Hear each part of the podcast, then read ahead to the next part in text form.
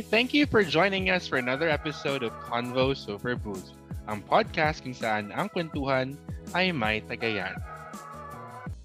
If the kids nowadays have BTS, SB19, and EXO to stan, back in the day, also fanboyed over Backstreet Boys, Westlife, A1, and of course, the Spice Girls. Hi, I am Mix. Britney Spears, Spice Girls, Westlife, InSync, Backstreet Boys, F4, ang TV o Katokat, Marvin Agustin at Julina Magdangal, Ghost Fighter, Koke, Sineskwela at Home Along the Riles. Ilan lang to sa mga TV shows at tao na humubog sa aking kabataan. Ipinanganak ni Shirley bago pumutok ang bulkang pinatubo. Legit na 90s baby. Hello, ako si Apple. I really can't claim na I was a batang kalye just like other 90s kids usually say. Pero relate ako sa family computer 3310, camera film na dinedevelop, and oops, I did it again. Ako si Alden. Oh my gosh, that's so nostalgic. All the references. Bet yung oops, I did it again. Me too. Bet na bet ko yung bulkang pinatubo. Pinanganak ka na ba nun?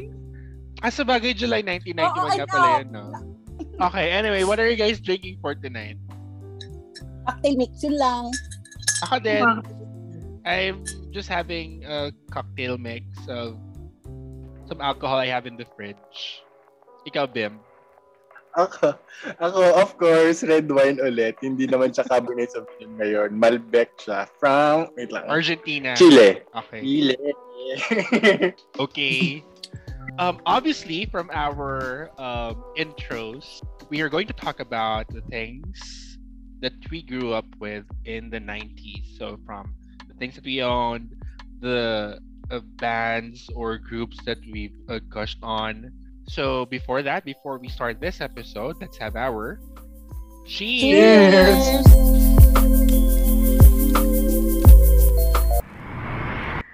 Have you guys seen the video of BTS before the UN General Assembly? Nakita nyo na ba? Napanood nyo na ba? Yes, of course.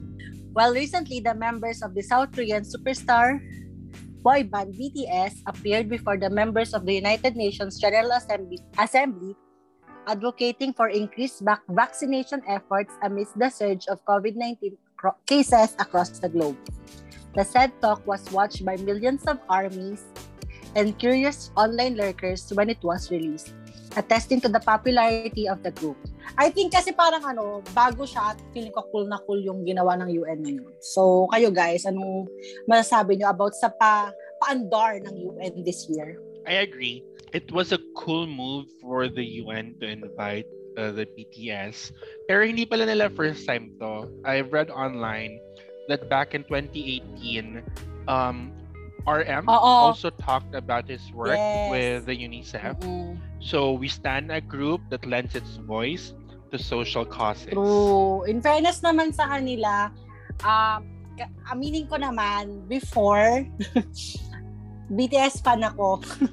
Kaya lang kasi, Sa ating tatlo, ikaw yung Oo, pinaka-K-pop oo, fan. So I am assuming na marami kang input dito. oh, at saka ano, before talaga, aminado naman ako, BTS fan ako. Kaya lang kasi, tumanda na tayo.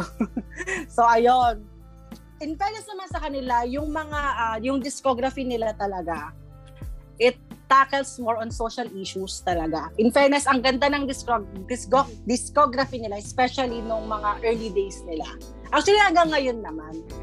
Kaya ano, nakakatuwa lang na natatap sila sa mga ganitong parang events. Kasi, para sa akin ha, Ano all top?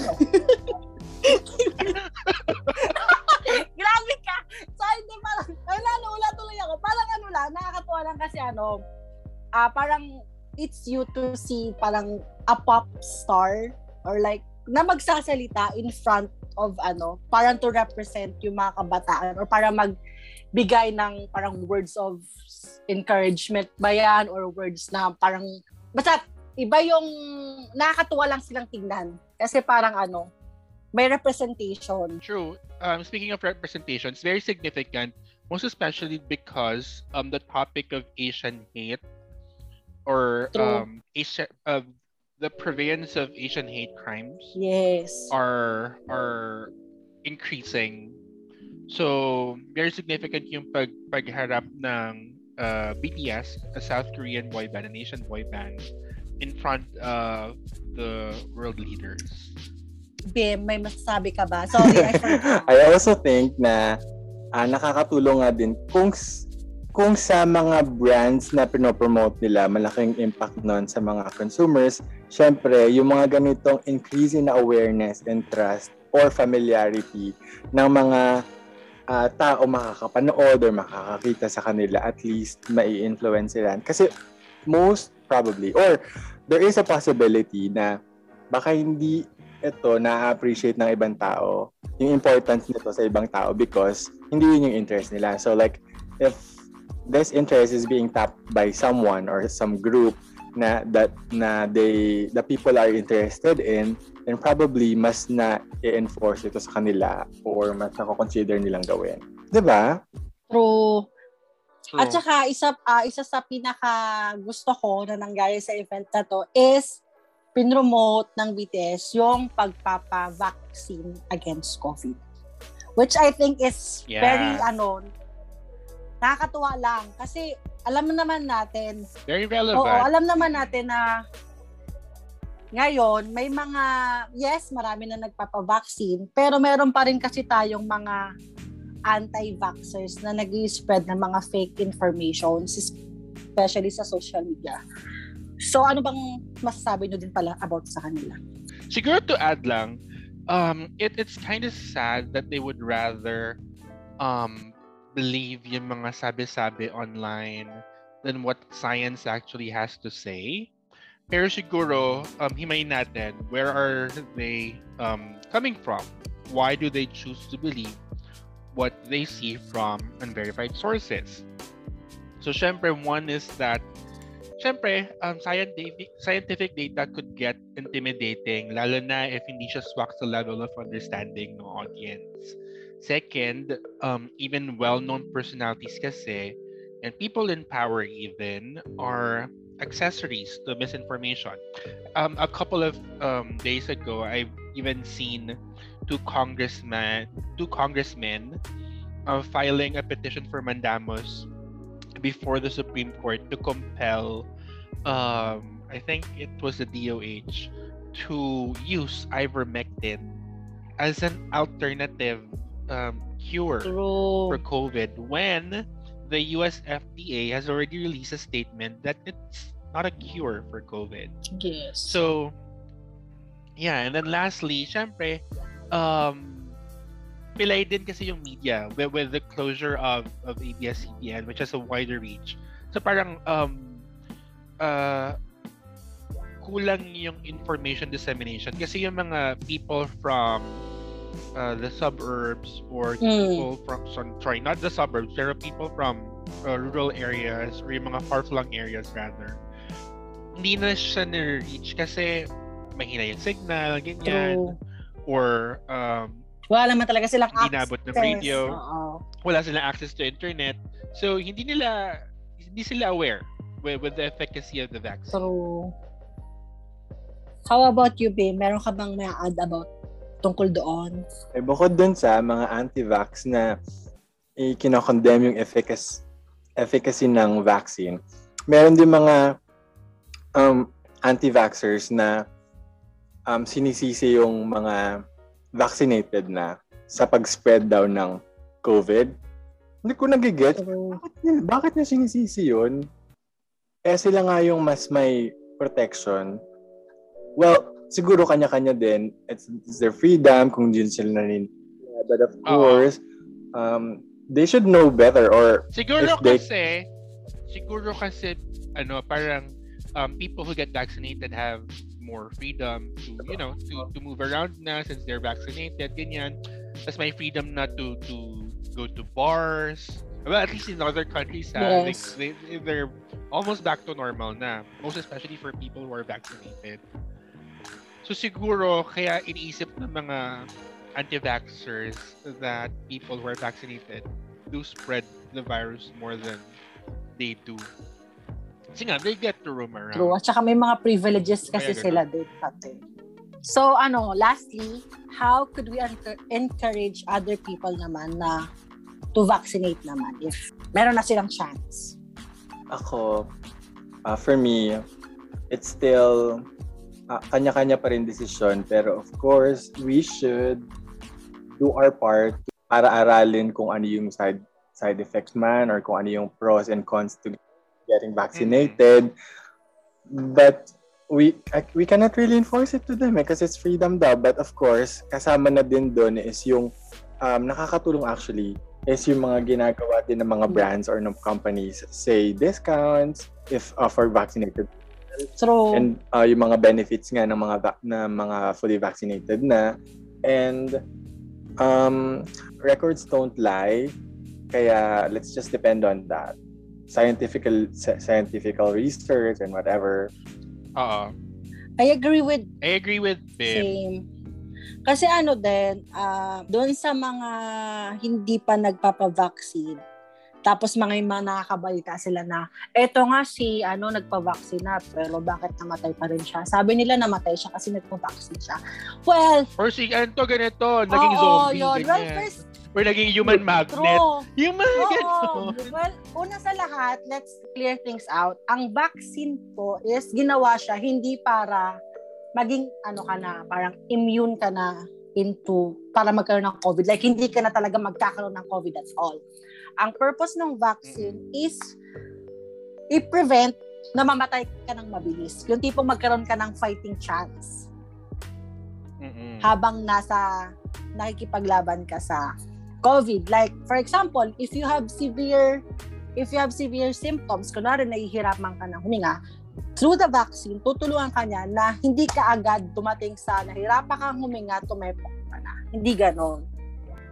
So, sa mga nag-iisip na ganun siya, tapos naniniwala sa sabi-sabi, ang sa akin kasi, una sa lahat, hindi pare-pareho po ang katawan ng mga tao. Like, sa akin, pwedeng, di ba like pag may gamot ka, may mga different side effects. So, hindi naman lahat ng tao, lahat ng tao nagpa-vaccine ng specific type of vaccine. eh. Lahat kayo magkakaroon ng same adverse effects, Yeah. di ba? So, parang, ano na lang po, like Aldin said, um, mag-research tayo. Wag po tayo puro ah, wag tayong umasa sa kung ano yung sabi kasi sinabi ni ganito, hindi dahil sinabi niya. Dapat mag-research tayo on our own.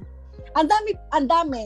Like, it's everywhere sa TV, sa Facebook. So, di ba, meron nga tayong time para makichismis sa kapitbahay natin. Why not take time to read about sa vaccinations? True, I agree. Pero siguro, ang sa akin naman, if if uh, the information needed are not available online, lalo if if you know you're you're from an area that could not be reached by the internet.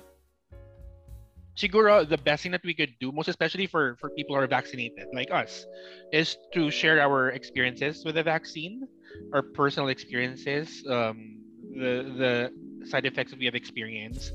Pero more than that, more than encouraging people, sana increase yung vaccination drives happening around. At sana meron mas maayos and centralized na procedure sa True. pagkuha ng vaccine. Kasi mas marami pa rin naman yung mas gustong magpa-vaccine than those who Ah. are hesitant to get it. Yes, I agree.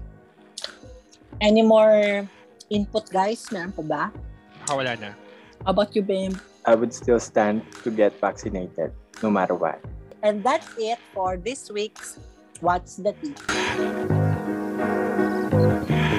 Okay. So tulad nga ng sabi natin kanina, so for this week's episode, we're going to talk about the things about the 90s. Since the three of us are 90s kids, we are uh, all born in the early 90s. Huwag na natin sabihin yung exact year because magkakarevealan ng edad. But so, y- so yun. So here's my first question for you guys. Um, how was it like to grow up in the 90s for you? Simple. Expound. Ano, ang simple lang, like, siguro dahil bata pa ako noon, mas less yung problema ko sa buhay as compared ngayon. Oo. Pero simple siya in terms of yung mga bagay na kailangan ko na yung tipong within reach lang siya. Mm.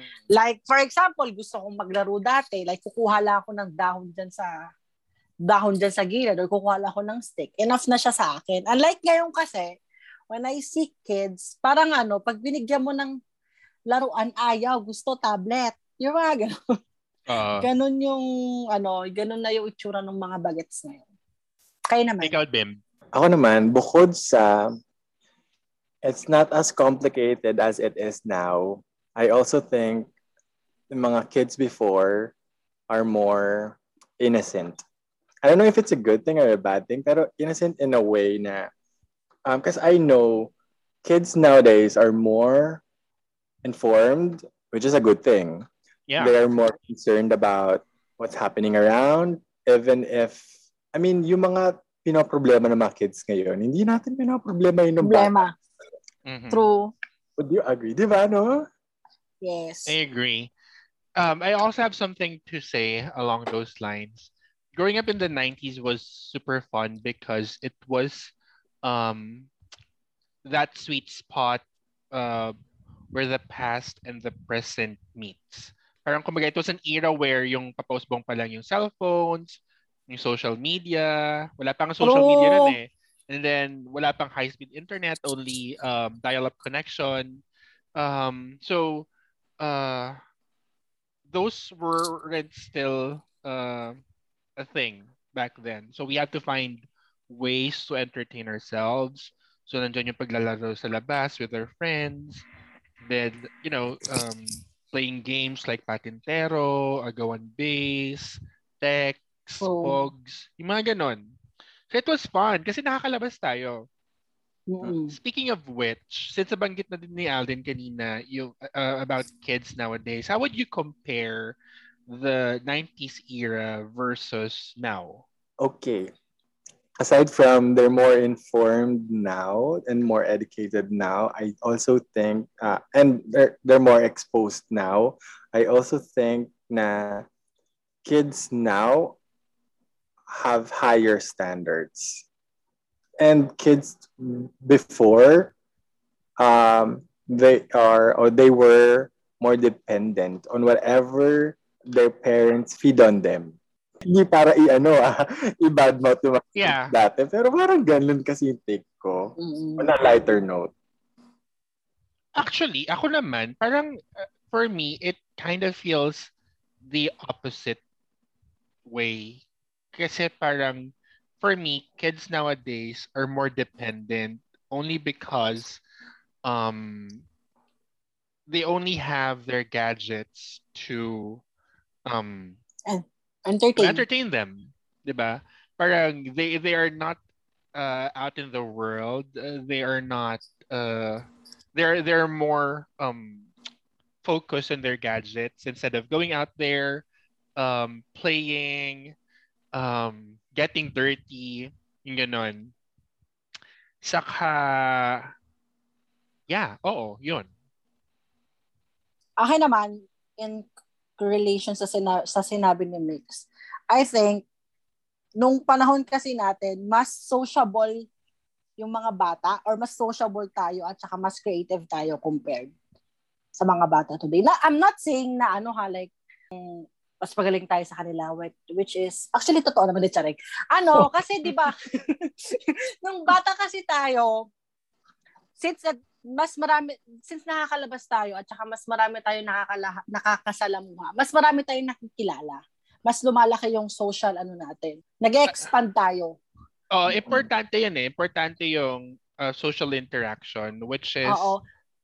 Hindi naman totally lacking but because of of the influx of technology parang mas Nagiging solitary kasi sila. Parang oo. enough na sa kanila yung sa kanila na lang, sila na lang, ganun. Hindi, parang iba na yung interaction nila. Ang interaction nila nowadays would be through social media, Oo, through hindi na um, yung face to online gaming, hindi na face-to-face interaction.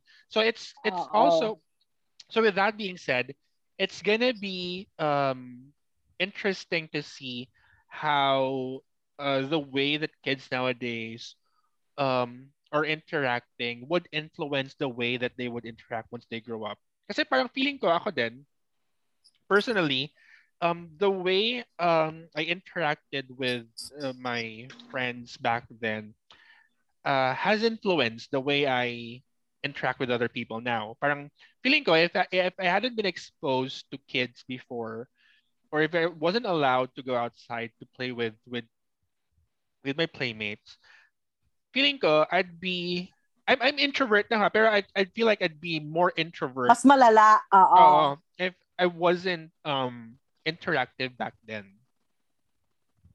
True.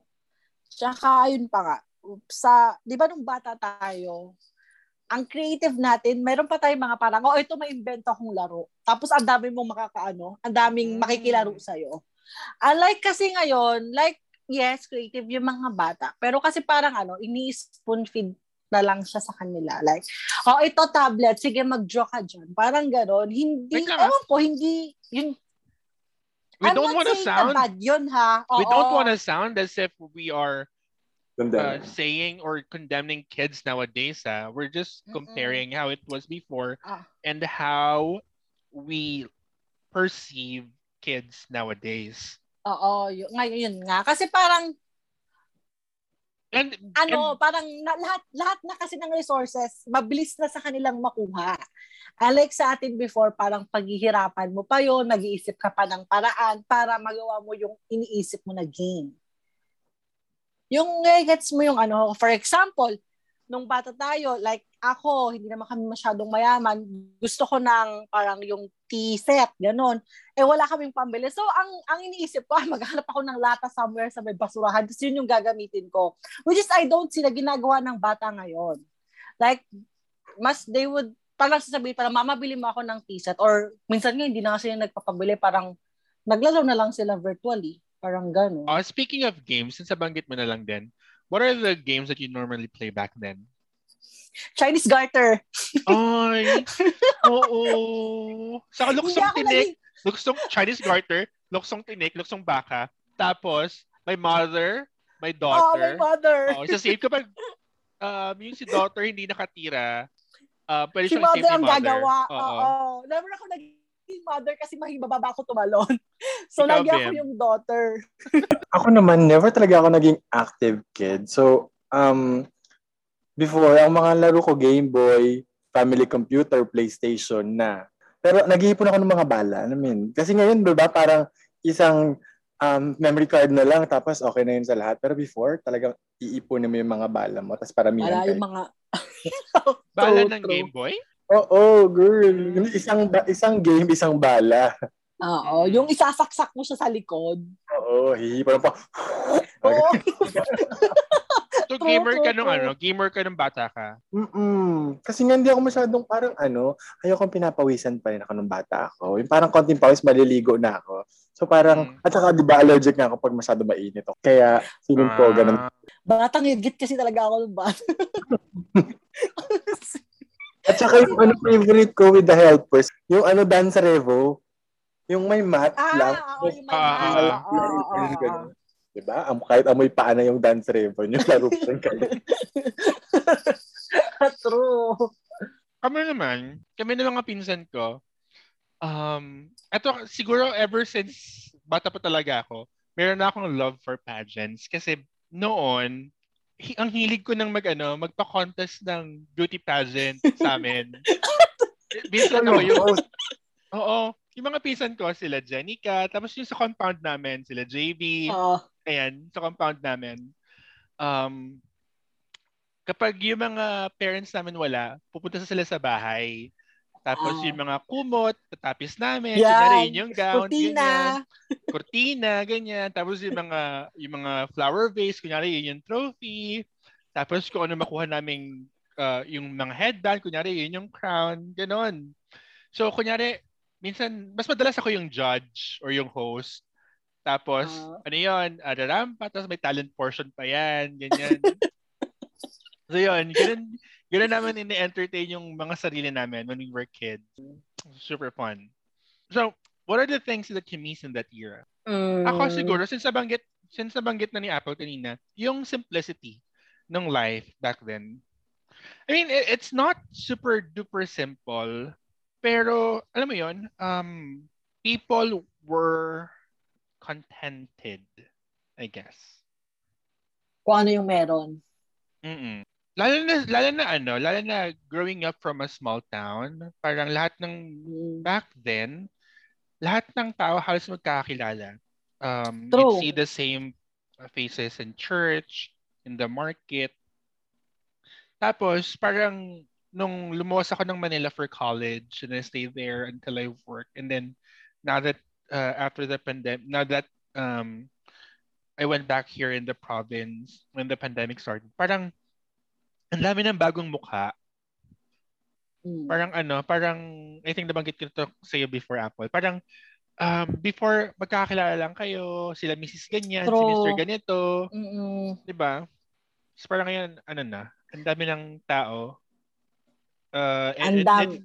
it's, kind of over overwhelming sometimes. Ah, i-add ko din sa pag yung sa simplicity nga na yan. Na-miss ko yung ano, yung nalala ko nung bata ako, yung lolo ko, kami lang yung may TV dito sa purok namin.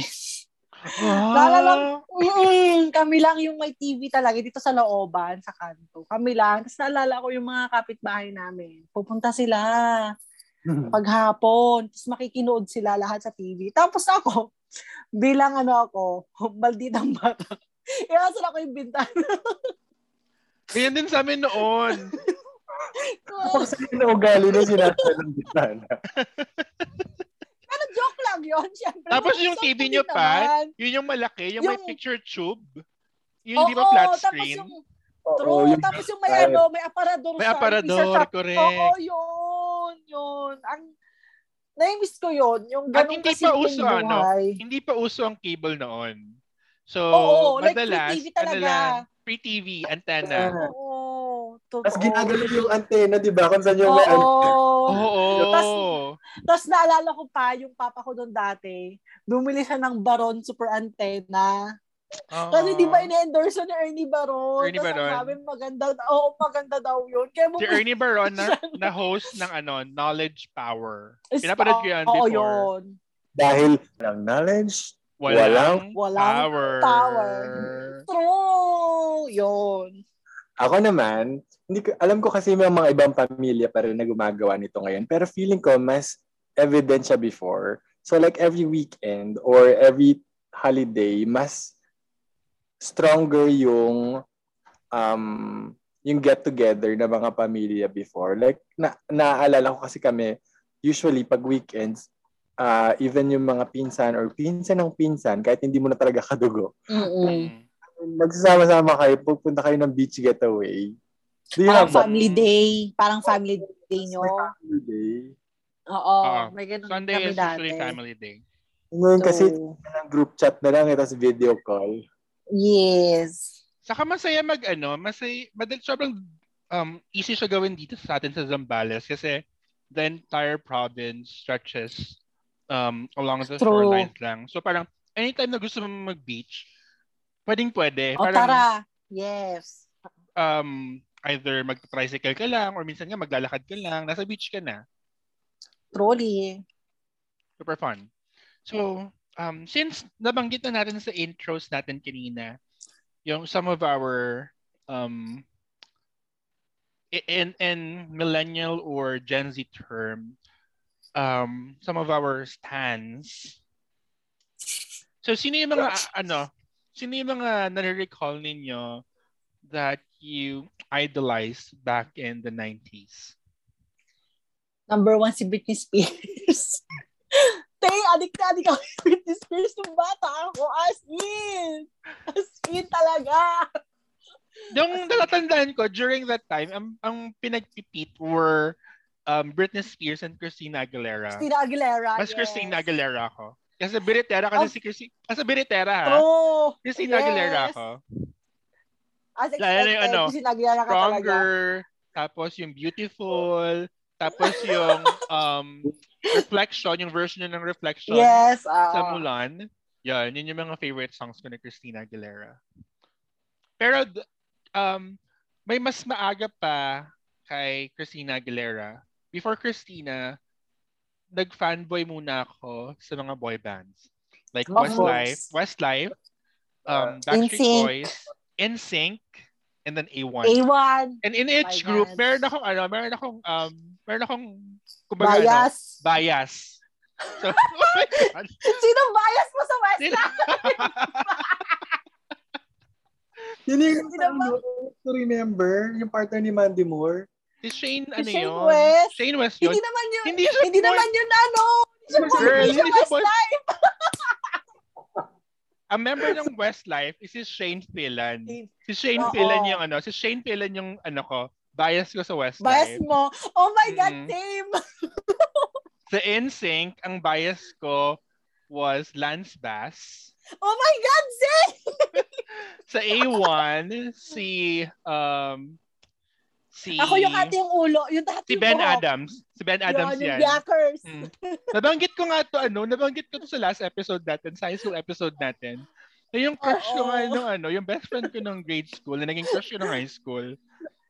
Nung naging biyakers yung buhok niya, feeling ko kamukha siya ni Ben Adams. Ayun. And then sa Backstreet Boys, si Nick Carter. Mm. Mm-mm. Alam mo, papansin ko hindi sa pogi. Kasi yung pinaka-pogi, yun talaga yung ano, bet ko. yun talaga yung bet mo. Same, Oo. same. Actually, ako din. yun yung mga bias ko nung bagets ako. Writer na sikat din, Aaron Carter. Mas bet ko yun. True. Gusto, gusto ko si Aaron, yung mga kanta niya.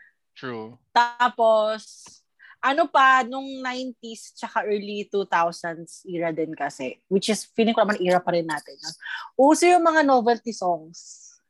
Like, te, yung mga 8-8, yung mga asarehe. Yun yung mga uso talaga nung bagets tayo. Oo.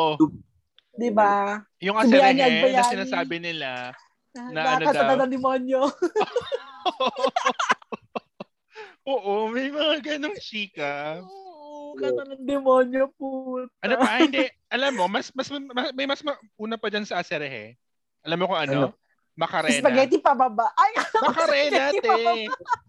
Yung lahat ng ano, lahat ng ano school level yun ang pina-perform kapag. Pag umaga, Oo. pag Kasi na-perform ko yan nung ano ko eh. Nung kindergarten ako eh. Kaya natatandaan ko yan.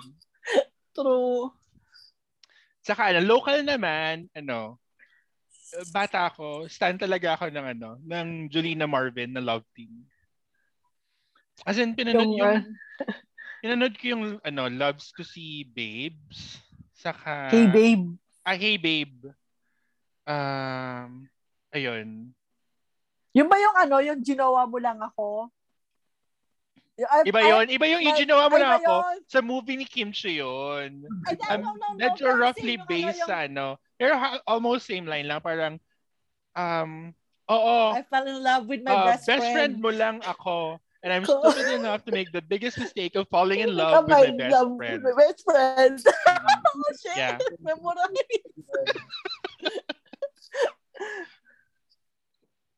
Fan ako. Kasi ano, us- during that time, medyo uso-uso na din yung love team. Parang, there's Jelena Marvin, Claudine, Din Ah. Enrico yan. Claudine and Rico yan, uh, Piolo and Tapos, Juday, Hindi ah. Christine Hermosa and and Jericho, Jericho Rosales. Rosales. Yeah. Yun yung mga uso. Pero ano na to, parang pa early 2000s na to, di ba? Oo. Pero sila yung mga, ano, sila yung mga usong love teams noon. Ay, teka lang. Speaking of love teams, nanood ba kayo ng Tabing Ilog? Yung bata tayo. Oh, Ano? hindi! Hindi ako na, pinapanood, napapanood ko siya. Pero kasi parang, ano, ang he- parang heavy drama siya. Ano, Alam ko youth-oriented show siya, pero Oo. uh, para for me, parang ang heavy niya. Napapanood ko siya minsan, yeah. Naalala ko yung bata ko parang tuwing hapon, yun pinupunta, nagpupunta kami ma, ng mga kapitbahay namin sa isang bahay, tapos manunod kami ng tabing ilog, parang tanga. Alam mo, mas napapanood ko, Go Bimp, ano yan? Ako naman, ang naaalala ko lang yung ano, Okato ka, tapos nakakatakot, pero gusto pa rin panoorin. Kasi parang gusto mo, True! Ay, ako hindi talaga. Hindi ako mapapan hindi mo ako Ay, mapapanood na okat-okat. Ako, nanonood ako noon. Favorite ko yun. Oh, Tuwing Saturday ata yun eh. Alam, Saturday nga ba? I, I, I can't remember. Ano? Ang mas pinapanood ko na youth-oriented show at that during that time was Gimmick. Gimmick. Yeah. Sino ka pang bida doon? Sila Heart Sila- Evangelista ba yun? Hindi, hindi, hindi, hindi, pa, iba yung kila Heart. Ang bida doon were sila Julian, sila Deether, Rico Yan, G. Tonji, Maylin Dizon. Ah, okay, okay. yung sinasabi na. mo was G-Mick. Iba pa yon. Hindi pala, hindi, hindi, hindi nag-G-Mick si, ano, si Heart Evangelista. Pero may G-Mick din. There's ang TV. Oh, yeah. Who's ang- Oh my God, yes, ang TV. Oo, ah, For, 4:30 na. Na. Ang TV na. Ang Yun, TV yun, na. yun. Yeah. True, true, true, true. Who's ang TV ba? Si Jolina yon no? Yeah, nag-ang TV sila, Jolina. Ah, Parang, ano parang yun, yun kasi yung ano, going bulilit yung going natin bulilit. araw. Oh, Yeah. true. Doon din nag-start yung mga big stars ngayon. Like, yan, sila Jolina. Um, sino pa ba? Uh, Doon ba si Antoinette Tos? Oo. Is- Tama ba? pati si Tom. Ano matandaan? Mm, alam ko ang TV Oo. sila. Sila Alam- Patrick Garcia, nandun ata sila niyan eh. Naalala ko nandun. sila John Pratt. Kasi, sila nandun John sila. Pratt, sila Camille. Kasi nagkaroon ng Ang TV the movie. Ibong Adarna the movie. So parang may mix siya ng Mm. past and present kasi parang uh, ang premise noon was yung mga kids they had to travel to uh, the kingdom and then kailangan nilang kunin yung Ibong Adarna kasi may papagagin silang lolo in the present. Ganun. Ganun yung parang premise niya. Alam niyo, hindi talaga ako masyadong makarelate kasi ang bias ko lang talaga dati, si Princess Diana. Hindi ko masyadong alam yung mga yan. Oh my gosh, te. Totoo. Alam mo, nare-remember, natatandaan mo ba? Natatandaan nyo ba nung namatay siya? Oo, girl! Alam ko lang nasa TV siya palagi. Yung namatay siya. Nasa TV yon. Yun yung nat- 1997 pinaka yun natatandaan ko. Tapos ang pretty niya, yun yung natatandaan ko, yung ang ganda-ganda niya, tapos namatay lang siya. Parang yun yung naalala ko dati, parang sinabi ko pa ka sa parents ko, Mama, bakit siya namatay? Ang ganda-ganda niya, tsaka bata pa siya. Yung hindi ko pa nag-gets yung concept nung death. Nung bata ko. Naalala, Yung ganun. naalala ko lang yung influence niya kasi parang may one time na yung may mga pinsan or mga tita ko ata, nagpa-haircut ng sobrang short because ganun yung hairstyle ni Princess. Oo. Sikat pa siya sa mga celebrity. Hindi naman talaga siya celebrity eh, di ba? Princess. Hindi. Pero Mm. alam mo, yung influence niya, Oo. Diba, Grabe yung, lalo na sa ano, yeah. Lalo na yung sa fashion. Sobrang Oo. grabe yung influence niya. And since we are talking naman na about sa the best generation that there is, charing, which is the 19 which is the 90s pala. And sa social media, madalas ko kasing nakikita yung mga ano, starter pack MM. Nakikita niyo ba yun? Like yung tomboy Yeah. starter pack. Yung, yung Mio at yung, yung mga ganun-ganon. Yung Mio na motor and then yung MM. Basta anyway, Can you guys list down a few things, at least five, ng mga bagay na you own or mga parang nagpapaalala sa inyo ng pagiging or which streams batang 90s for you? Unang-una ko sa aking 90s starter pack is yung Kisses. yung non-living thing na sinasabi nilang living thing. sabi nila na anak daw yun. Oo. yung nanganganak, yung binibilang ko gabi-gabi, hindi naman dumadami. Kinukonvince ko lang yung sarili ko na nanganganak. Tapos ilang bote ng alcohol, ilang plastic ng bulak, at ilang bote ng baby, ano na, Johnson's baby powder ang naubos ko doon sa lintik na kisses din. Eh, hindi naman talaga dumami. Nabudol din kami ng mga nabudol din kami ng mga kapatid ko diyan. Parang yung sa amin nilagay pa namin sa ref kasi baka mas dadami daw. Tapos naka naka ano pa yon, nakabulak pa yon te. Oo. Naka, nakalagay Wala. pa sa sealed na parang can, tapos doon mo siya Oo. ilalagay. Wala, mabango lang Wala siya. Parang pa, feeling ko pampabango lang talaga siya. Mabango talaga siya o mabango siya dahil nilalagyan mo siya ng powder. Hindi, mabango At saka talaga ng siya. alcohol. Pero mabango siya. Mabango siya. Hindi naman siya talaga. Mm-mm. Pero tang... Okay, dahil sinimulan mo siya, dahil sinimulan mo No. siya sa, sa laruan, yung tatlong favorite toys ko nung bata naman ako, na meron ako, are First is yung mga maliliit na ano, collectible sports cars. Yung pasalubong sa'yo, usually kapag may mga pinsan or uncle ka na Hot galing na- Wheels? Hot Wheels. Oo. Hanggang sa napunta siya sa Tamiya, mga ganun na, di ba? Oo. Pero aside from that, favorite din ng 90s kid yung Lego. Nagka-Lego, True. di ba? I mean, Meron akong Lego pero ano lang, maliit, yung maliit na box lang. oo, Kasi mga- hindi ko magets yun. Kasi masakit siya sa papag na tapakan. Oo, hindi ako nag hindi kami nag-Lego when we were kids. Talaga? Kasi nga masakit siya matapa masakit siya matapakan. Although nag Hmm. ano ako, hindi ako nag Hot Wheels, pero nagtamiya ako ng bata ako. Mm. Kasi nga medyo tomboy pa ako nung bata ako. So nagtatamiya pa ako. Mm. Nalaro ko pa 'yan. Okay, akin naman, um one is speaking of toys, um Tex and Pogs. Pog, I know yun. Text. Mm-mm. Text ako, text. Tex ako friend. Ano pa yan eh? Maglalaban pa kayo. ganyan. Yung magbibilang-bilang ka pa, oh. Oo. Yung ano pa, naka, naka plastic, uh, naka rubber band pa yung Oo, mga text yun, eh, mo. Tapos meron kang ano, meron kang pamato talaga. Doon sa entire deck na yon ng text cards, meron kang pamato. Na gina, yun, la- yun lang yung Oo, ginagamit mo. Kasi feeling gamit- mo, Lucky ano Charm. siya, lucky charm siya. Hindi, saka feeling mo, madalas siyang manalo. When in Oo. reality, wala talagang scientific, ano, scientific basis kung bakit siya yung Oo. nananalo madalas.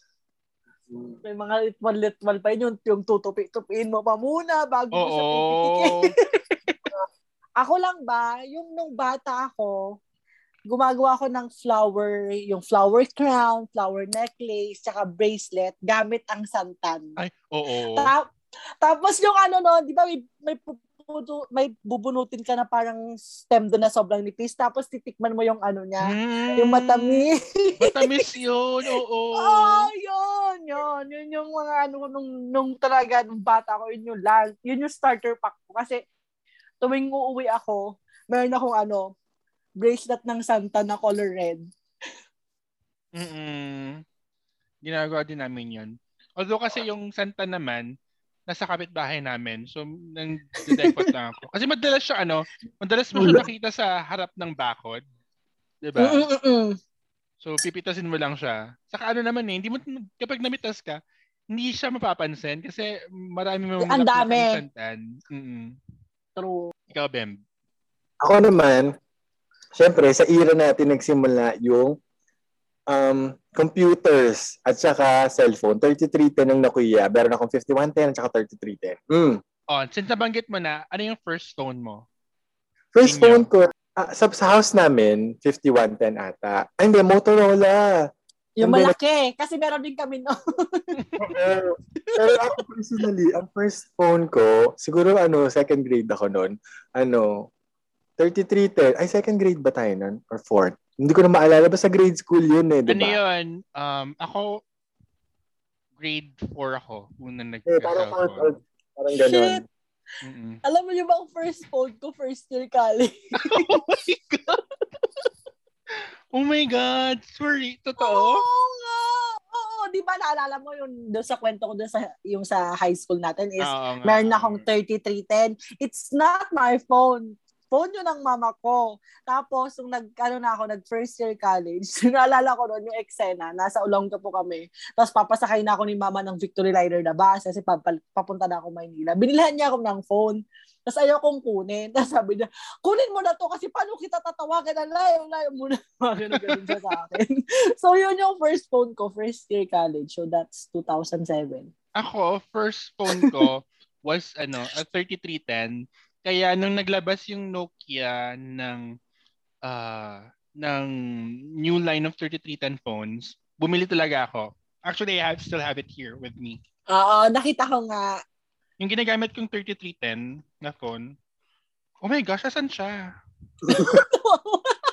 Wala pa nga. Ay, hindi, nasa ano ko pala, nasa um, emergency bag ko. Para kapag Mm. umulan, yun yung phone na nasa ano. Kasi ano siya, hindi siya, the good thing about 3310 is, hindi siya nalubat agad. Oo. Saka, Araw. ang Araw magaganda sa phones nung araw, um, kahit mabagsak siya, kahit mambaldog siya, lang. friend, hindi siya nasisira buhay. agad. Oo. True. Parang mas masisira pa yung binagsakan niya kaysa yung phone mismo. Mm. True. Pero ito ha, dati, di ba, as, as early as mga fourth grade nga or third grade, may phones. Mm. Pero pahirapan pa rin yung signal at saka yung load nun. Oo. Oo, wala pang unli nun. Hindi ano pala, Oo. para Parang sa ano, space, kad, kada text, Snake. piso. Oo, yung parang mag, mag-phone ka lang para sa Space Impact at saka Snake na games. Alam niyo pa ba yun? Yes. Yes, Space oo. Impact. Saka ano kasi noon, wala, hindi pa uso nga yung ano, yung load sa tindahan, yung via phone. Naka, So ang oh, load mo nun, naka-card. pa. Oo. Tapos ang denomination ng cards were um, 300. 100. Wala pa, wait. Ang una Oo pa lang nga nun is ano, 300, 500, 300. 1,000. Yung 100, True. medyo nung um, Parang Late na yun eh. later na. Eh, Oo. Parang Mm. high school na tayo noon nang nagkaroon ng 100 na value ng ano ng phone card. So scratch mo pa rin 'yon tapos um i-dial mo sa phone mo tapos ko-confirm na na-load na. Tapos kada text piso. True. So kada text noon True. mahalaga. Kaya uso yung shortcut text noon. Yes. Mga judge, ano, Titipirin mo talaga yung characters. Doon na uso ang Jejemon. sa true, sa true. Pero ito ka, kapag nawalan ka ng load, meron naman tayong tinatawag na ano, tawag doon sa online, chika. Pero may Chika. internet na. Oh Oo, my chika. gosh, chika. True. Oo. Oo, chika. Oh, I remember. Pwede ka mag-text using chika. Tapos kung sakali nag-reply yung ka-text mo, siya yung matcha-charge. At ano charge sa kanya? 250. Totoo. Nakita ko, aayayin ka niya. Oo.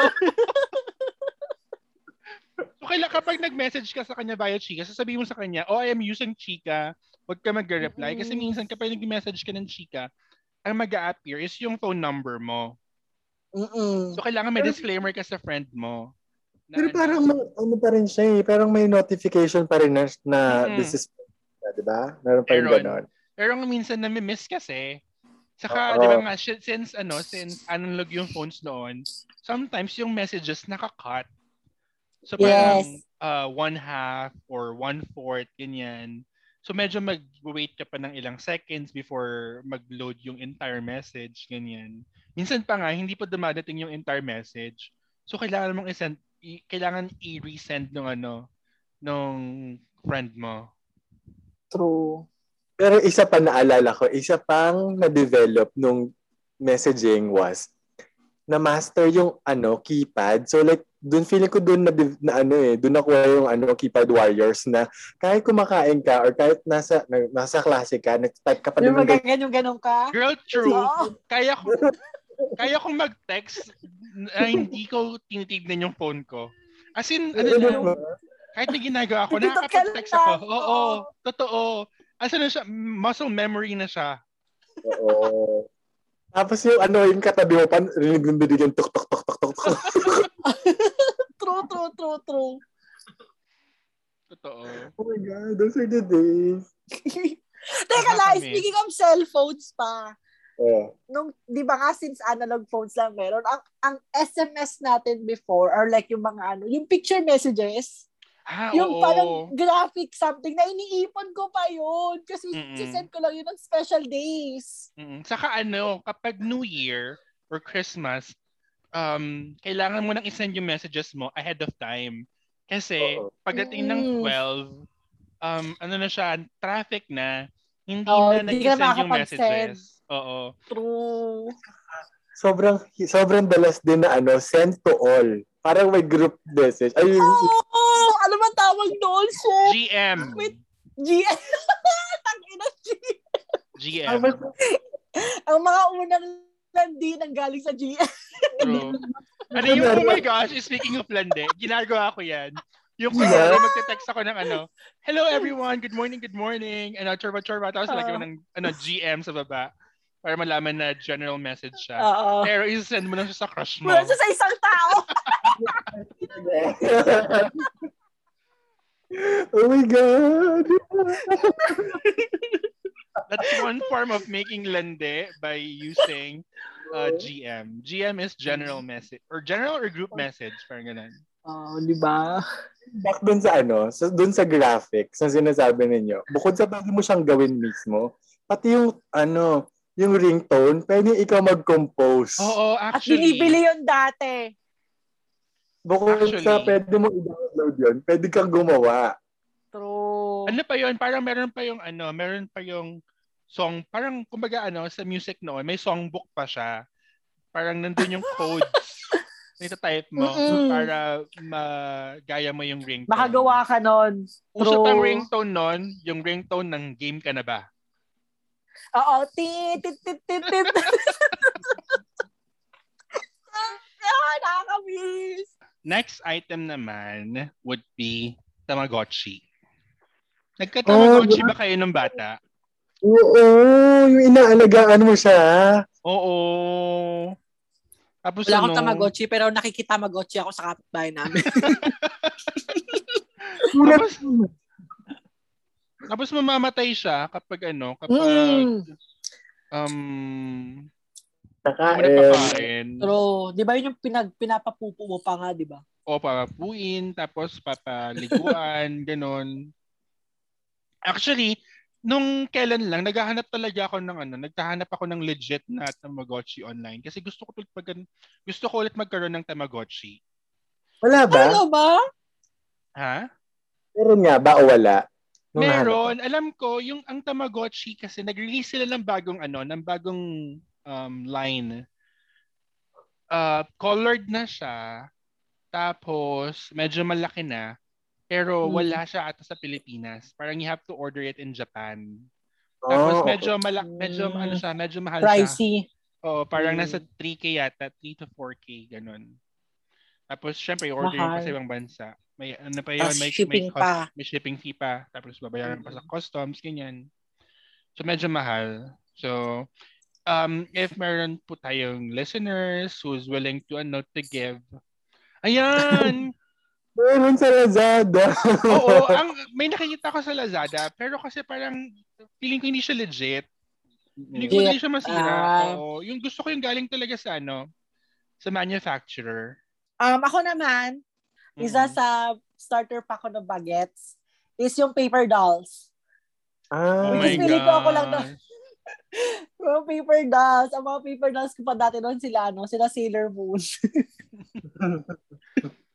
Hindi ako nag-paper Tas- dolls. Yung sister ko nag-paper dolls siya noon. Ako hindi. Pero nilala- nilalaro ko yung paper dolls niya. ng patago.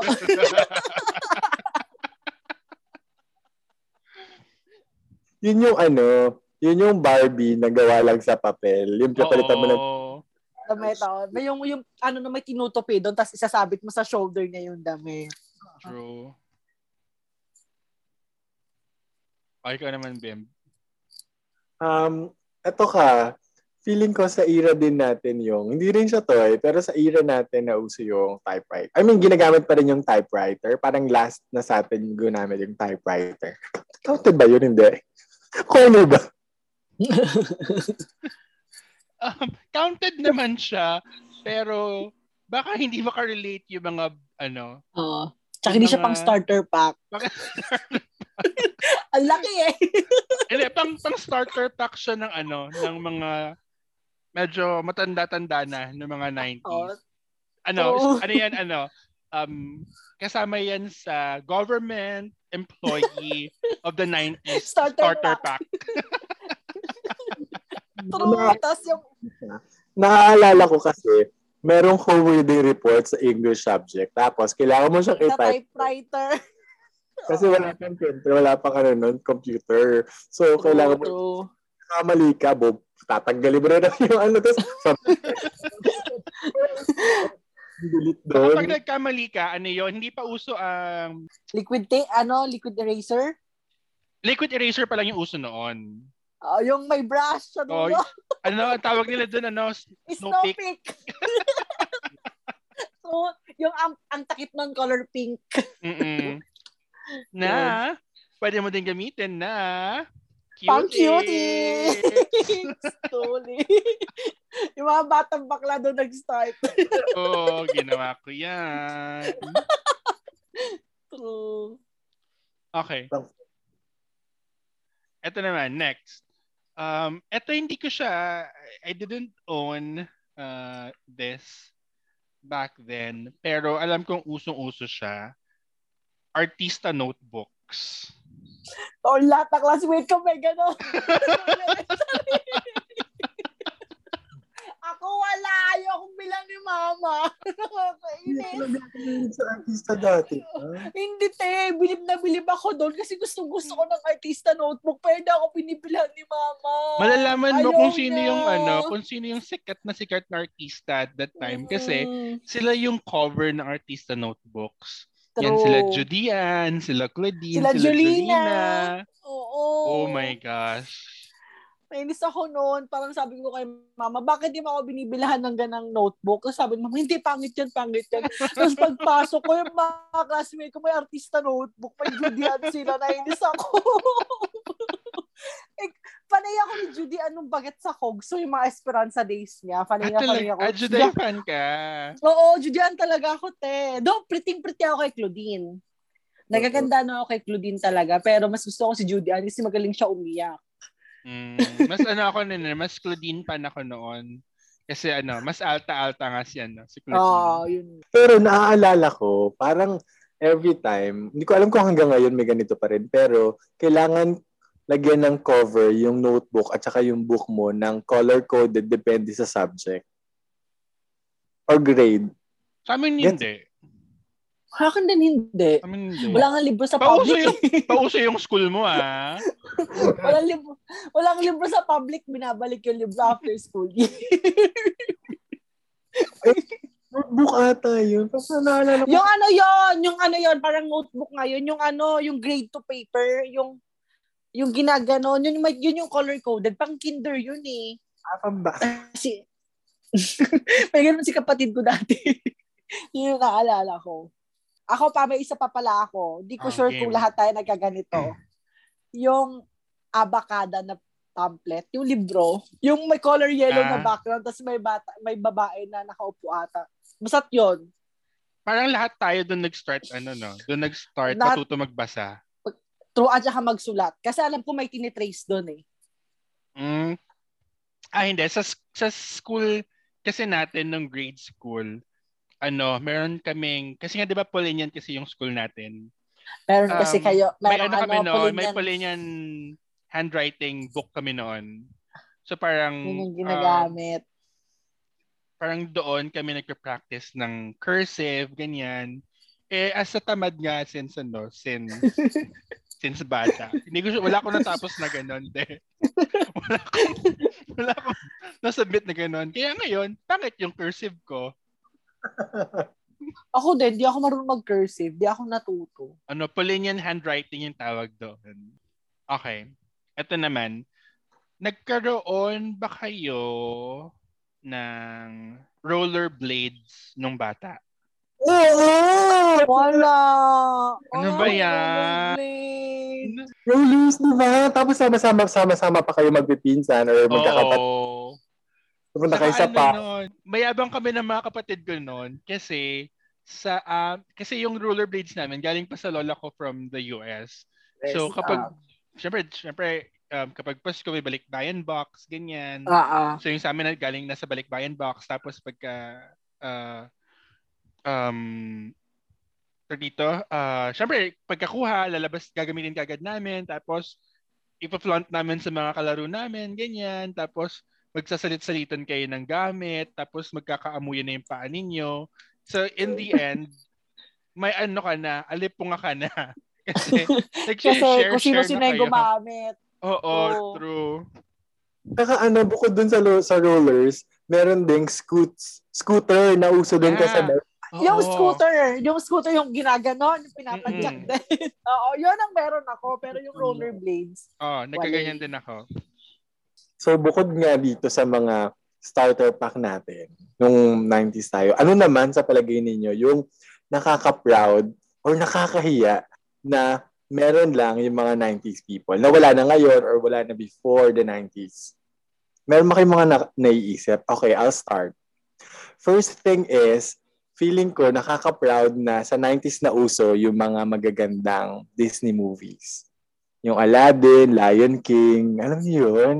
Di ba? Mulan, Pocahontas, lahat yun eh sa era natin. Tapos hanggang ngayon, pinapanood. I mean, hanggang ngayon, I take pride on those movies kasi hindi lang siya nag-develop ng character mo as a kid and as a person. Pero maganda din talaga siyang movie. Totoo. Mm. May mga ano siya, may mga important lessons kang ma mapipick up from those films. Kaya siguro mababait tayo mga batang 90s kasi doon tayo natuto ng ng magandang asal apart from our usual TV shows like Once Upon a Time, ganyan. Hiraya Manawari. Wari, true, bayani. Mhm. Mga ganun. Sa, bukod sa mababait tayo mga good girls, hanggang ngayon naghihintay pa rin tayo ng Prince Charming natin. Oh. yun lang yun lang siguro yung yun lang siguro yung drawback noon. Parang we we became very idealistic when it comes to ano to love, no? Parang would wait for kiling natin, um, darating si. Prince Right. Charming, or if hindi, or if hindi naman ganon, feeling natin, um, there's a need for us to be saved, ganyan, kasi we're all princesses in our own minds. Mm. True. Destined to something great. True. So what else? What do you what else do you do you have? Ako, Go. sa era lang natin, nauso yung, hindi ko sure ha, kasi hindi pa naman ako pinanganak before nun. Yung ano, yung nag-rent out pa tayo ng mga CD at saka DVD sa Video City. Oh my gosh. Totoo. Video City dati sa iba. Pinipilit ko si mama doon lagi pumunta. Eh ako din, alam mo, totoo, ako din. Um, Diba? naabutan ko pa yung malaki yung card ng Video City. Kasi nung medyo Mm. luma-luma na, before sila mawala, maliit na lang yung card nila. Ako nabutan ko yung medyo malaki. Yung parang kasing laki pa ng ID. Tapos, um, nag-rent pa ako doon. Actually, meron ilang bala yung mga hindi ko din nasole. Sabi, kasi parang instead of paying the penalty, wag mo na lang isole. Ganon. Ibalik, oo. Oo. True. Tsaka mas mahal, mas mahal ang rent ng mga recently released na movie. Oo. Kasi mga True. old. Mm-mm. Truly. Saka naka, naka-seclude yung ano, yung mga R18 na films nila. Ah, ah, ah, ah, ah, ah, ah, ah. Totoo yan, totoo yan. Minsan doon ka lang nagsistay. Doon sa area na yun. doon ka lang. Anyway, mini porn dati. Ay, ito yan. Ito nabanggit na natin to sa last episode natin. Pero during our time, um, mas maraming available na animes or cartoons um, before.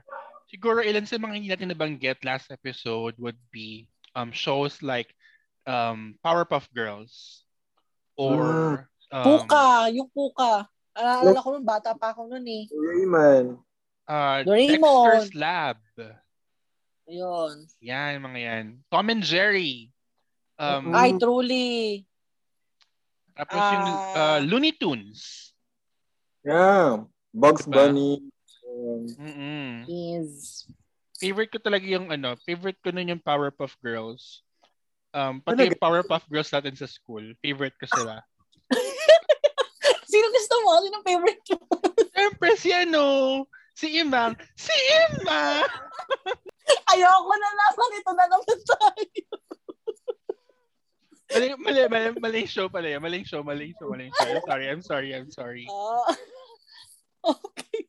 Plus promotion. Ano to? Ayan, sige.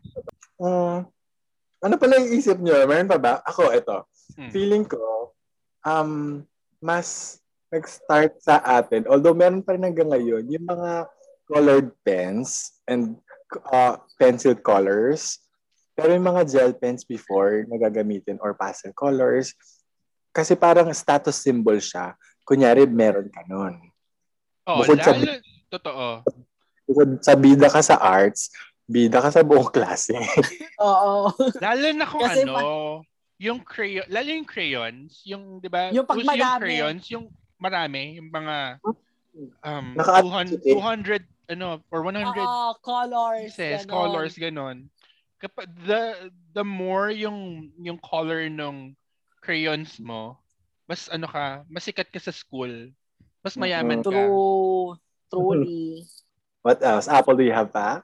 Ako naman, actually ano, like, hindi hindi siya nag natapos sa 90s, pero feeling ko doon siya nag-originate. Yung Mhm. ano, yung pagkahumaling natin sa boy bands at saka sa mga girl bands. Oh yeah, oh definitely. Oo. Like, feeling ko talaga nadala natin siya kahit hanggang sa mga bata ngayon. Like, sigurado ako yung mga yung mga nanay ng mga fangirl na bagets ngayon at saka mga fanboy na bagets. Yung mga nanay noon, once sa mga buhay nila, naging ano yo, naging fan ng Westlife. Yung mga kasi naalala ko talaga. Nung kasi, ako nung ng time nila, iba yung boy bands. Parang, ang gusto kasi noon, Beatles. Singing yan. lang. Oo, Oo, more at saka yung kumakanta lang. lang. Oo. Nag-start kasi sa era natin, yung mga boy bands na sumasayaw din. na nagsasayaw-sayaw. Pero ano tayo, naalala ko nung nanood ako ng ano, nanood ako ng Westlife na concert last, ano, two years ago. Naalala ko nung may nakatabi kami ng friend ko, ano na siya, siguro nasa 40s. Kasama niya yung anak niya. Oh. Tapos, oo, sabi niya, ayan, crush yun, crush ko yan dati. Tinuturo niya si Mark. Eh, Beck si Mark, di ba? crush ko yan, crush ko yan. Ang cute lang. Kasi parang, wow, parang pi- ipinamana nung nanay niya yung pagiging fangirl ng as- niya sa anak niya. Nakakatuwa lang. Umaga. That's true. Nakakamiss. Another one na naisip ko would be um internet connection. Hindi pa uso Mm. yung mga high fiber internet connections at that time. Ang uso nga is yung dial-up. So, yung True. dial-up, True. so ang setup nun is, so you have a telephone line. So dun sa telephone line mo, merong nakakonect doon from your um, telco provider. Parang may wire. Ilipat mo yung wire to your modem. Tapos, you turn on your PC. Punta ka doon sa um, doon sa icon ng service provider mo. Click it. Tapos, bibili ka ng card. Nandun sa card yung PIN that you have to type para magkaroon ng load yung internet yung mo. internet niyo. True. Oo. Tapos ano pa yon? So, i-dial mo siya. Kaya siya tinawag na dial up kasi you have to dial it. Hindi sa phone ha, pero through the, ano, through the PC. Tapos, parang may, may tunog pa siya na ano, na parang uh, creaking sounds. Tapos, sobrang bagal niya. Parang yung isang picture na normally would load in nanoseconds now, parang it would take, I don't know, An hour. 30, 30 hindi naman, mga 30 seconds bago Mm. mag-load yung single picture. Ganun siya kabagal. Sobrang yung baka. 100 load mo, par, na prepaid load mo, um, kaya siyang makonsume ng one hour, tapos hindi siya sulit. Isa na sobrang Kasi, bagal. sobrang bad. True. True. Dahil nga sinabi mo yung internet connection, nakasa start lang at sobrang bagal pa, feeling ko yung isang bagay na wala dati sa atin, na sobrang laking bagay ngayon, at I can't imagine na mawawala ulit kung sakali man, is the social media. Walang social media dati, di ba? Mm-mm. Alam mong social media natin noon, slam book. That that's True. how that's how you get to know another person. Lalo na mga bata tayo. Parang hindi ka belong sa circle of friends ko. if Kung hindi ka nag-sign doon sa, pumirma. sal- sa slam book. True. Mm, sa slam book. Doon pa nga ano, doon pa nagkakatampuhan minsan na, oh, bakit si ganito, pinapirma mo ng Nauna slam book siya. mo? Oo. Ganun. Ako naman, may isa pa akong ano, isa pa akong na, nawala na siya nung 90s to early 2000s. Yung disket. Ay, oo. Mm. Naalala ko dati, yung ano, yung gagawa ka ng presentation, tapos sobrang liit lang nung kayang ilaman ng disket mo, di ba? Tapos ilalak mo pa yon kasi may pinupindot na lock doon. Tapos pag minalas ka, makukurap yung disket mo. Tapos multicolored pa yun. Naalala ko na dami akong disket sa bahay. Kasi ano, parang iipon ko siya kasi nga nandun yung mga files ko. Tapos sobrang konti lang nung kayang ilaman nun if yung ano, if yung mga USBs natin ngayon could hold um, a storage of, I don't know, siguro 8 gigabytes or even more, or hard drives could hold up until terabytes. Ang diskette, ang kaya lang niyang i-hold na storage is nasa megabyte. Megabyte ba kilobyte? So, mga, siguro mga 3 megabytes lang. So oh, imagine diba? kung gaano kaliit yung file. True. Parang ano lang, word file lang. Isa Oo, lang siguro. Isa totoo. lang. Tapos ito pa pala, in- related doon. Ewan ko lang kung ginawa ito, yung mag-burn ng CD. Oo. Te, yung mag-burn ng CD. Oh. Tapos magda-download ka ng mga ano, illegal songs mo galing sa torrent. Mga favorite songs mo. Tapos di papaburn mo doon sa CD na yun. Pumunta sa computer shop. Ate, paburn po. Diba? Tapos, kapag mo na, yung CD mo, tatalbog-talbog na siya. Pero ipapaburn mo pa rin same songs. oo. So nagkaroon, since nagpa-burn kayo ng CD, nagkaroon kayo ng Walkman. No, Yes. for sure. Yes, meron ako noon. May Walkman ako nung Yeah, bagay. Oo. Iba yung Discman sa Walkman, tama ba? Oh, Walkman is yung, oh, sorry, oo. Walkman is for cassette tapes. Oh my gosh, speaking Cassette. of which, cassette tapes. Discman is for CD. Oh, Or sorry. yung may iniikot mo pa siya ng ballpen para mag-rewind. Actually, Oo. meron ako dalawa. Cassette ay Walkman at saka Discman. Meron Ah, ako. toro, yayamanin. Oy, Hindi kasi di ba si tatay ko nga, yun ang mga bagay na meron ako kasi meron, ginagamit din niya noon pero wala ako ng mga laruan. yun kasi yung mga ano, yun yung mga status symbols noon. Kapag, True. ano, kapag, yan, kapag yan, kunyari, may Walkman ka, may Discman ka, malamang may kamag-anak ka overseas Kan- kasi, True. OFW kang ka ganun. mag-alak. Truly. Saka Ito ano pa yun, yung cassette, side A, side B pa yun. Yes. At pwede ka mag-record ng sarili mo. May recorder. Yung Walkman, ba? True. Ako may recorder. yung pwede, Pwede mong mong ano- i-overwrite nga yung ano, Oo. eh, yung tape mo. Correct, Oo. correct, correct. yung reviewer or kunyari feeling mo kumanta ka, pwede kang kumanta din doon. Pero speaking of that, ano yung mga favorite songs niyo? Pero ito, bukod sa song, feeling ko sa 90s din na, na lumabas yung mga magagandang movies before. Okay, one of the most iconic one hanggang ngayon, gustong gusto ko pa rin siyang binabalik-balikan would be Titanic. Diba? Mm. Ay, oo. Jack! Yung ano, yung hindi ko pa rin matanggap bakit din niya nilagay si Jack doon sa ano, pintuan na kung saan siya nakasakay. Kaso naman silang dalawa doon. Meron kami ano niya, may may cassette tape kami niyan.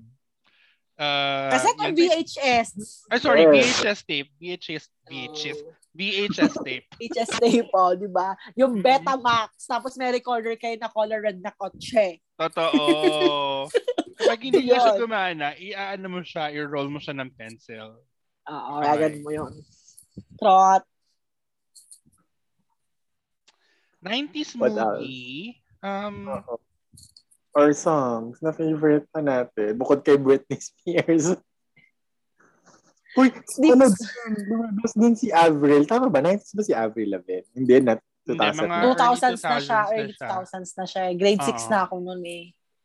Pero nung ano, nung mga panahon ng 90s, ang mga usong kanta, I remember, na lagi pinapatugtog ng papa ko, mga kanta, ah sino ba yung kumanta ng ano, yung sa Bohemian Rhapsody? Queen. Queen. Queen. Pero feeling ko older ang Queen. Pero kasi si papa ko, yun yung lagi kong naatatanda na pinapatugtog niya nung bata ako. ah, mas earlier era pa ang ano, ang Queen. Queen.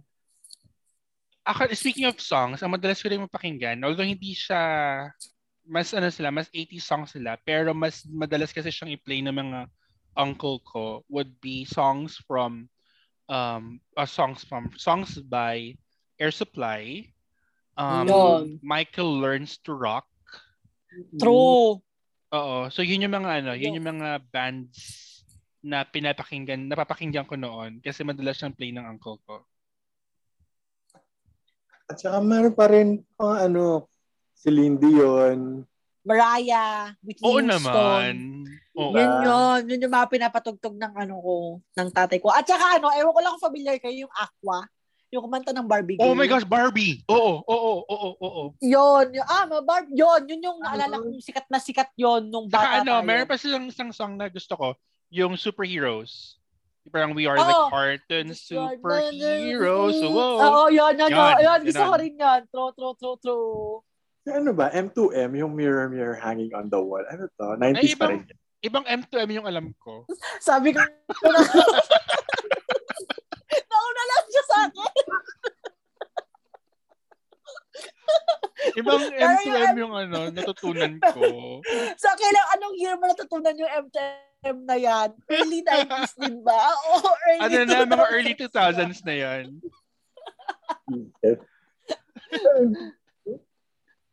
Ko remember din yung Mandy Moore. K- Kailan ba yun? Ano yun? 2000 yun. 2000s 2000, yun, 2003. Oo. Oh, meron pa ba? Oo. Wala na akong maalala. Wait lang. One more thing. Accessories. So, usong accessories noon would be yung butterfly clip ni Jolina. Ni Jolina. true, true, Oo. true. Saka yung mga ano, yung mga colorful na scrunchie. At saka, Mm. Meron yung mga strings na colorful or nylon ata yun. Tapos ikaw mismo ang gagawa. Yung gagawa. Gumagawa parang ko friendship noon. bracelets. Oo, Oo, gumagawa ko noon. True. Mm-mm. Tapos ano din, uso din nung 90s yung choker na ano, yung parang nylon na brown. Actually, nauuso siya ulit ngayon. Ah, talaga ba? Oh, speaking of which, speaking of fashion, uso noon time natin yung jumper. Mm-mm. At saka yung- Jumper ba kayo? Oo, te. Short. Every ano yun, every week, nagja-jumper ako sa school. Kasi di ba nga public ako, so wala talaga Oo, kaming ang uniform. Oh, so itong mama ko, every ano yun eh, basta isa-isang linggo, may isa akong outfit na nagka-jumper. Kasi may bulsa pa sa gitna, may bulsa pa dito, so ilalagay mo yung mga baon mo doon. Doon sa bulsa sa gitna. Oo. Yun. Ano pa At saka, yung ano, yung mga neons. Ay, hindi ba? Oo, uso yun. Uso noon. Ah, yung mga neons. Mm-mm. Tsaka yung ano, mga, sp- yung mga spaghetti straps na damit, yung mga kabison, uso yun ng mga panahon na yun eh. Saka uso din yung elephant noon na pants. Pants, oo, yung malaki. True. Yeah. True. Tapos yung ano, yung hair, na, which is feeling ko na uso siya ngayon ulit. Yung ano, yung hair clips. Yung ganito, yung clam. Clam. kasi siya, oo, yun, yung, yun yung ang Talaga? style nung dati naalala ko. Oo, 90s ata yun. Kasi naalala ko yung tsahin ko, nag, yung tita ko na, ano yun yung ano niya, yun yung laging outfit niya. Nakamalaki siya, naka-elephant pants siya, tapos naka, yung buhok niya, naka-clamp sa likod ng gamit nung, ano, yun, yun yung outfit niya. Yan sa, sa, sa girls, yung sa boys naman, ang pinakauso na hairstyle or haircut would be the biyakers, I would say.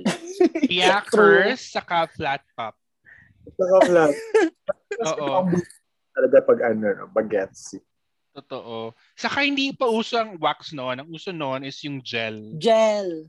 5 Oo. pesos, bibili mo sa tindahan, yung sachet, kaya na yun ng ilang days, tapos sobrang tigas nung buhok mo. Tapos oily ka na. Oo. Yung parang hulas ka na, yung buhok mo hindi pa gumagalaw.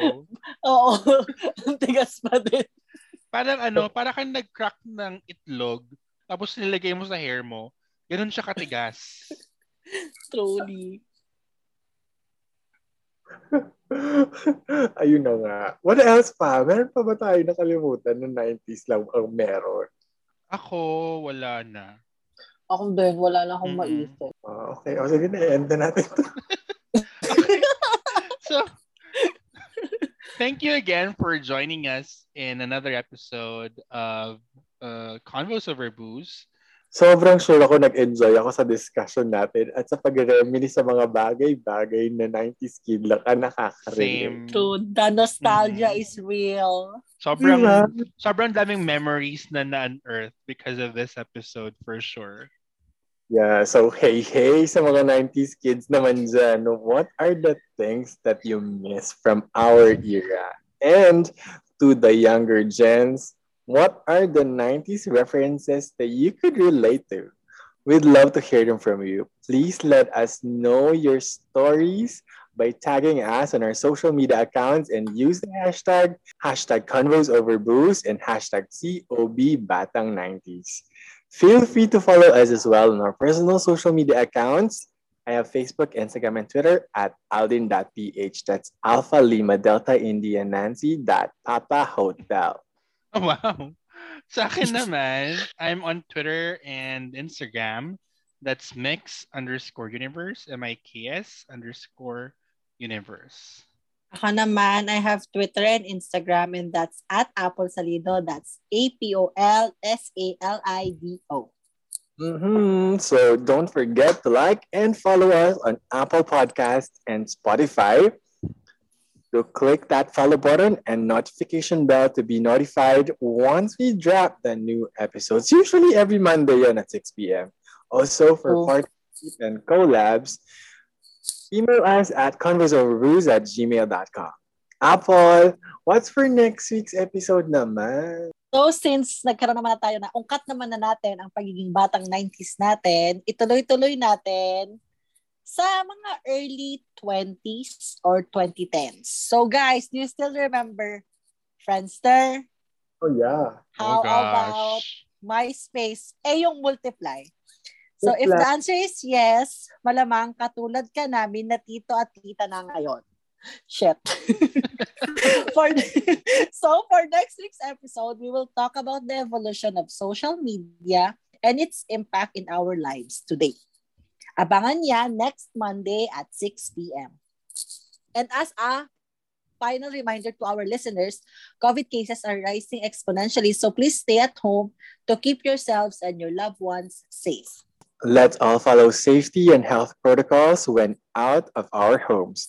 Wear our face masks properly and at all times, and maintain proper social distancing. And if by the time that this episode is released, the registration is extended, please do register to vote. And let's all be intelligent voters on May 2, 2022 and vote for candidates who have comprehensive pandemic responses because we deserve a better leader and better governance.